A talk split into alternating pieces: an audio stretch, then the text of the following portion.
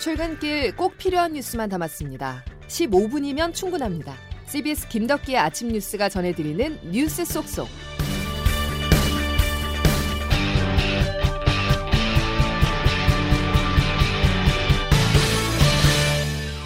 여러분 안녕하십니까? 12월 29일 김덕기 아침 뉴스입니다.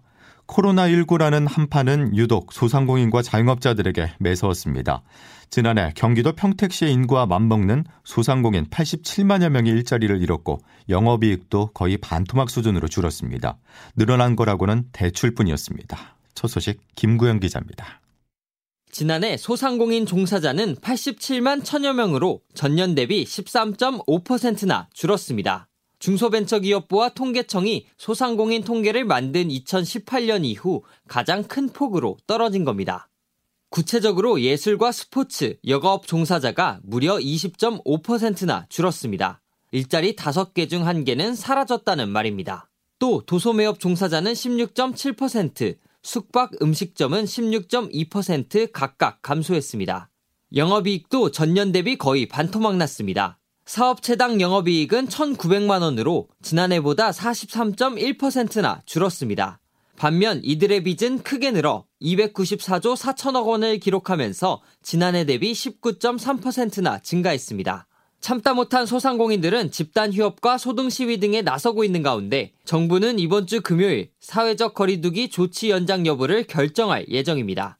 CBS 뉴스 김구현입니다. 정부는 확진자 증가세가 꺾였다고 보고 있습니다. 지난주 지표를 보고 있으면 전체적으로 유행 규모가 그 전보다 좀 줄고 있어서 계속 유행이 확산되던 상황에서 유행이 감소세로 전환되었다라고 평가할 수는 있을 것 같습니다. 어제 3,000명대 확진자에 이어서 통상적으로 신규 확진자가 가장 많이 발생하는 수요일인 오늘 확진자는 5,000명대 중반이 예상됩니다. 다만 위중증 환자가 1,000명대에서 줄어들지 않고 있다는 점과 함께 재택 치료자들이 적절한 조치를 받지 못하고 있다는 건 우려스러운 부분인데요. 정석호 기자가 재택 치료자들의 현실을 취재했습니다. 경기도 군포에 거주하는 67살 B씨는 재택 치료를 받던 중 새벽에 심한 두통과 호흡곤란을 호소하며 119를 호출했습니다. 그러나 구급대는 B씨가 확진자임을 확인하자 상황실의 조치가 필요하다며 바로 이송하지 않았습니다. 한동안 통화가 지연되다 상황실과 연결된 건 아침 8시. 이후에도 입원할 수 있는 병상이 없어 군포에서 평택까지 이동한 뒤에야 입원할 수 있었습니다. 결국에는 4시인가 5시에 들어가셨어요. 하루를 반나절을 꼬박 참으시다가 모니터링을 담당하는 의료 인력에 비해 재택 치료자가 너무 많아 한정된 정보로는 위험 징후를 미리 파악하기도 어려운 상황입니다. 전문가들은 원활한 이송 체계를 갖추지 못한 상태에서 재택 치료를 너무 폭넓게 허용해 오히려 중환자를 양산하는 구조가 됐다고 지적했습니다. 이대 목동병원 천은미 호흡기내과 교수입니다. 나빠지면 이송한다. 그러면 그분은 일반 병상이나 생활치료 입원하는 게 중환자로 가시게 돼요. 또 해외와 달리 생활 반경이 상당 부분 겹치는 아파트가 많기 때문에 가족 간 감염이 활발할 수 있다는 우려도 나왔습니다. CBS 뉴스 정석호입니다. 베이징 동계올림픽이 한 달 조금 더 남았습니다. 그런데 지금 중국은 20개월 만에 코로나19 최다 확진자가 발생해 비상입니다. 곧 있으면 중국 최대 명절인 춘제도 있어서 코로나를 제어하기 위해서 중국 당국에 총력을 기울이고 있습니다. 베이징에서 안성용 특파원입니다. 지난 23일부터 도시 봉쇄가 시작된 인구 1,300만 명의 고대 도시 시안에서는 연일 세 자릿수 확진자가 나오고 있습니다. 그제 182명의 본토 확진자 가운데 175명이 시안에서 나왔습니다. 누적 확진자는 800명을 넘어섰습니다. 수천 명의 확진자가 나오는 한국에 비하면 양호한 수치입니다. 하지만 코로나 제로가 목표인 중국으로서는 발등의 불입니다. 특히 새해 연휴와 춘제 연휴, 무엇보다 베이징 동계올림픽이 다가오고 있습니다. 베이징 당국은 믿을 건 방역뿐이다며 통제의 고삐를 재고 있습니다. 연휴 기간에 베이징 밖을 벗어나지 말고 신년 하루에는 온라인으로 결혼식은 연기하고 장례식은 간단하게 치를 것을 권유하고 있습니다. 이미 지난달부터는 확진자가 나온 지역에서는 베이징에 올 수 없도록 조치했습니다. 전문가들은 베이징에서 확진자가 거의 나오지 않고 있고 올림픽 참가자들이 외부인과 접촉하는 게 불가능하다며 올림픽을 치르는 데는 문제가 없다고 자신감을 내보이고 있습니다. 베이징에서 CBS 뉴스 안성료입니다. 전 세계에서 빠르게 퍼지고 있는 오미크론 변이의 위험성을 보여주는 통계치가 하나 나왔습니다. 지난 27일 전 세계 하루 확진자 수가 149만 명을 넘겨 코로나 대유행 이후 역대 최다를 기록했습니다. 블룸버그 통신은 미국 존스홉킨스대 집계치를 인용해 이같이 보도하면서 돌파 감염 사례가 잇따라 확진자가 급증했다고 분석했습니다. 더 우려스러운 부분은 27일 전 세계 확진자 집계치는 성탄절 연휴 효과를 반영하지 않은 것이어서 최다 확진 기록은 또다시 경신될 가능성이 있다는 지적입니다. 시제년 동안 규탄한다.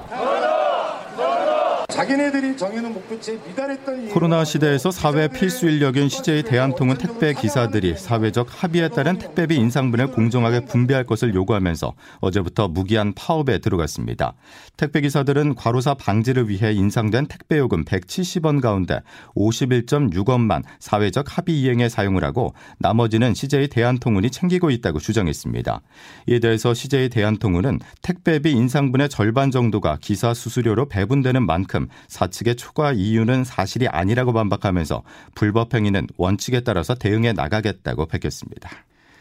올해 검경 수사권 조정 이후 경찰은 수사 인력을 충원했지만 오히려 사건 처리 기간이 더 늘어났습니다. 한시가 급한 사건 피해자들 입장에서는 답답하기만 한데요. 박정원 기자가 그 실태를 취재했습니다. 올해부터 시행된 검경 수사권 조정에 따라 경찰 수사 인력은 지난해보다 816명이 늘어난 22,209명으로 나타났습니다. 인력이 충원된 만큼 사건 처리도 속도가 붙을 것으로 예상됐지만 실상은 달랐습니다. 경찰청에 따르면 올해 사건 처리 평균 기간은 건당 61.9일로 지난해와 비교해 8.7일이 늘어났습니다. 1인당 사건 보유 건수 역시 17.9건으로 지난해에 비해 19.4% 증가했습니다. 수사권 조정 이후 경찰의 수사 속도가 느려졌다는 일각의 지적이 실제 수치로 드러난 겁니다. 경찰은 수사권 조정으로 1차 수사 종결권을 갖게 된 만큼 내부 심사와 절차, 수사 지휘를 강화해 나타난 현상이라고 분석합니다. 하지만 이대로 사건 적체가 이어진다면 결국 경찰 수사 불신으로 이어질 수 있다며 우려도 커지는 모습입니다. 이에 경찰은 각 경찰서별 사건 보유 현황을 분석해 수사 인력을 지원하는 등의 대책을 마련했습니다. 또 수사를 고의적으로 방치할 경우 감찰 조치에 나서고 장기적으로는 사건 처리 속도를 성과평가와 연계하겠다는 계획입니다. CBS 뉴스 박정환입니다. 검찰이 사찰 논란에 휩싸인 고위공직자 범죄수사처에 대한 수사에 착수했습니다. 대검찰청은 지난 23일 시민단체가 김진욱 공수처장 등을 고발한 사건을 수원지검 안양지청에 배당했습니다. 공수처는 야당 정치인 43명, 기자 131명, 일반인 35명 등 233명에 대한 통신 자료를 조회해 사찰 논란이 불거졌지만 현재까지 명확한 해명을 내놓지 않고 있습니다. 70일 앞으로 다가온 대선 소식으로 이어가겠습니다. 사사건건 충돌하고 있는 여야 대선 후보들이 이번에는 TV 토론을 하자 말자를 놓고 논쟁을 벌이고 있습니다. 급기야 윤석열 국민의힘 후보는 이재명 민주당 후보를 향해서 중범죄 후보와 물타기식 토론을 할 수 없다고 쏘아붙였습니다. 보도에 김기용 기자입니다. 민주당이 윤석열 후보를 토론장에 불러내기 위한 총 공세에 화력을 집중하고 있습니다. 이재명 후보입니다. 예, 우리 국민들께서 비교할 수 있는 기회를 드리는 게 예, 온당하다 이렇게 생각합니다. 하다못해 신발 한 짝을 사더라도 비교할 수 있는 기회를 주지 않습니까? 하지만 대장동 특검부터 받으라는 윤 후보는 재차 토론 반대 입장을 못 박았습니다. 이런 중범죄 그 확정적 다른 변명의 여지가 없는 이런 후보와 이런 정치 공세적 토론 제의는 그걸 받아들인다는 것은 야당 후보로서 취하기 어려운 태도. 다만 과거 전례에 따라 세 차례의 의무 토론은 지키겠다고 밝혔습니다. 하지만 실제 대선에서 후보들이 단 세 차례의 의무 토론만 했던 선거는 지난 2012년 18대 대선이 유일합니다. 2017년 대선 때는 6차례의 TV 토론이 있었고 2002년에는 27번, 2007년에는 11번의 TV 토론이 열렸습니다. 윤 후보가 불리한 여론을 무릅쓰고 토론에 반대하는 건 1차적으로 토론 능력이 상대적으로 떨어진다는 내부 판단에 따른 것으로 보입니다. 또 반문재인 구도로 이 후보를 대선 직전까지 최대한 오랫동안 압박하기 위해 1대1 토론에 나서지 않는 거라는 분석도 나옵니다. CBS 뉴스 김기웅입니다. 최근 여론조사 지지율에서 고전하고 있는 윤석열 후보가 고민하는 지점이 또 있습니다. 바로 박근혜 전 대통령의 사면으로 불거진 탄핵 책임론을 어떻게 헤쳐나갈까 하는 것인데요. 일단 사과의 뜻을 전했습니다. 공직자로서 제 직분에 의한 일이었다 하더라도 정치적으로 또 정서적으로는 대단히 그 미안한 그런 마음을 인간적으로 가지고 있기 때문에 친박 보수층을 달라기 위한 발언으로 해석되는데요. 윤 후보는 이어 배우자 김건희 씨의 석사 논문 표절 의혹에 대해서 얼마든 검증 받겠다는 입장도 밝혔습니다. 정책 행보를 이어가고 있는 민주당 이재명 후보는 예상을 뛰어넘는 파격적 주택 공급 대책을 반드시 마련하겠다고 밝혔습니다. 앞서 양도세와 종부세 개편을 시사한 이 후보는 주택 공급 약속을 통해서 부동산 가격 급등으로 성남 민심을 달래고 지지세를 끌어내려는 포석으로 풀이되는데요. 이런 가운데 올해 집값 상승률이 IMF 외환위기 직후인 부동산 가격이 급등했던 시기 이래 가장 많이 오른 것으로 나타났습니다. 보도에 김수영 기자입니다. 올해 전국 주택 가격은 지난해보다 15% 가까이 오르며 2002년 이후 19년 만에 최고 상승폭을 기록했습니다. 2002년은 우리나라가 IMF 외환 위기를 졸업한 뒤 줄어든 주택 공급과 저금리로 늘어난 유동성, 규제 완화 등의 영향으로 부동산 가격이 전국적으로 가파르게 상승한 시기입니다. 2002년에는 연초에 집값이 급등했다면 올해는 집값이 거의 매달 1% 이상 상승했습니다. 국내 주택에서 가장 큰 비중을 차지하는 아파트 매매가는 올해 전국적으로 20% 넘게 올라 지난해 상승률의 2배가 넘었습니다.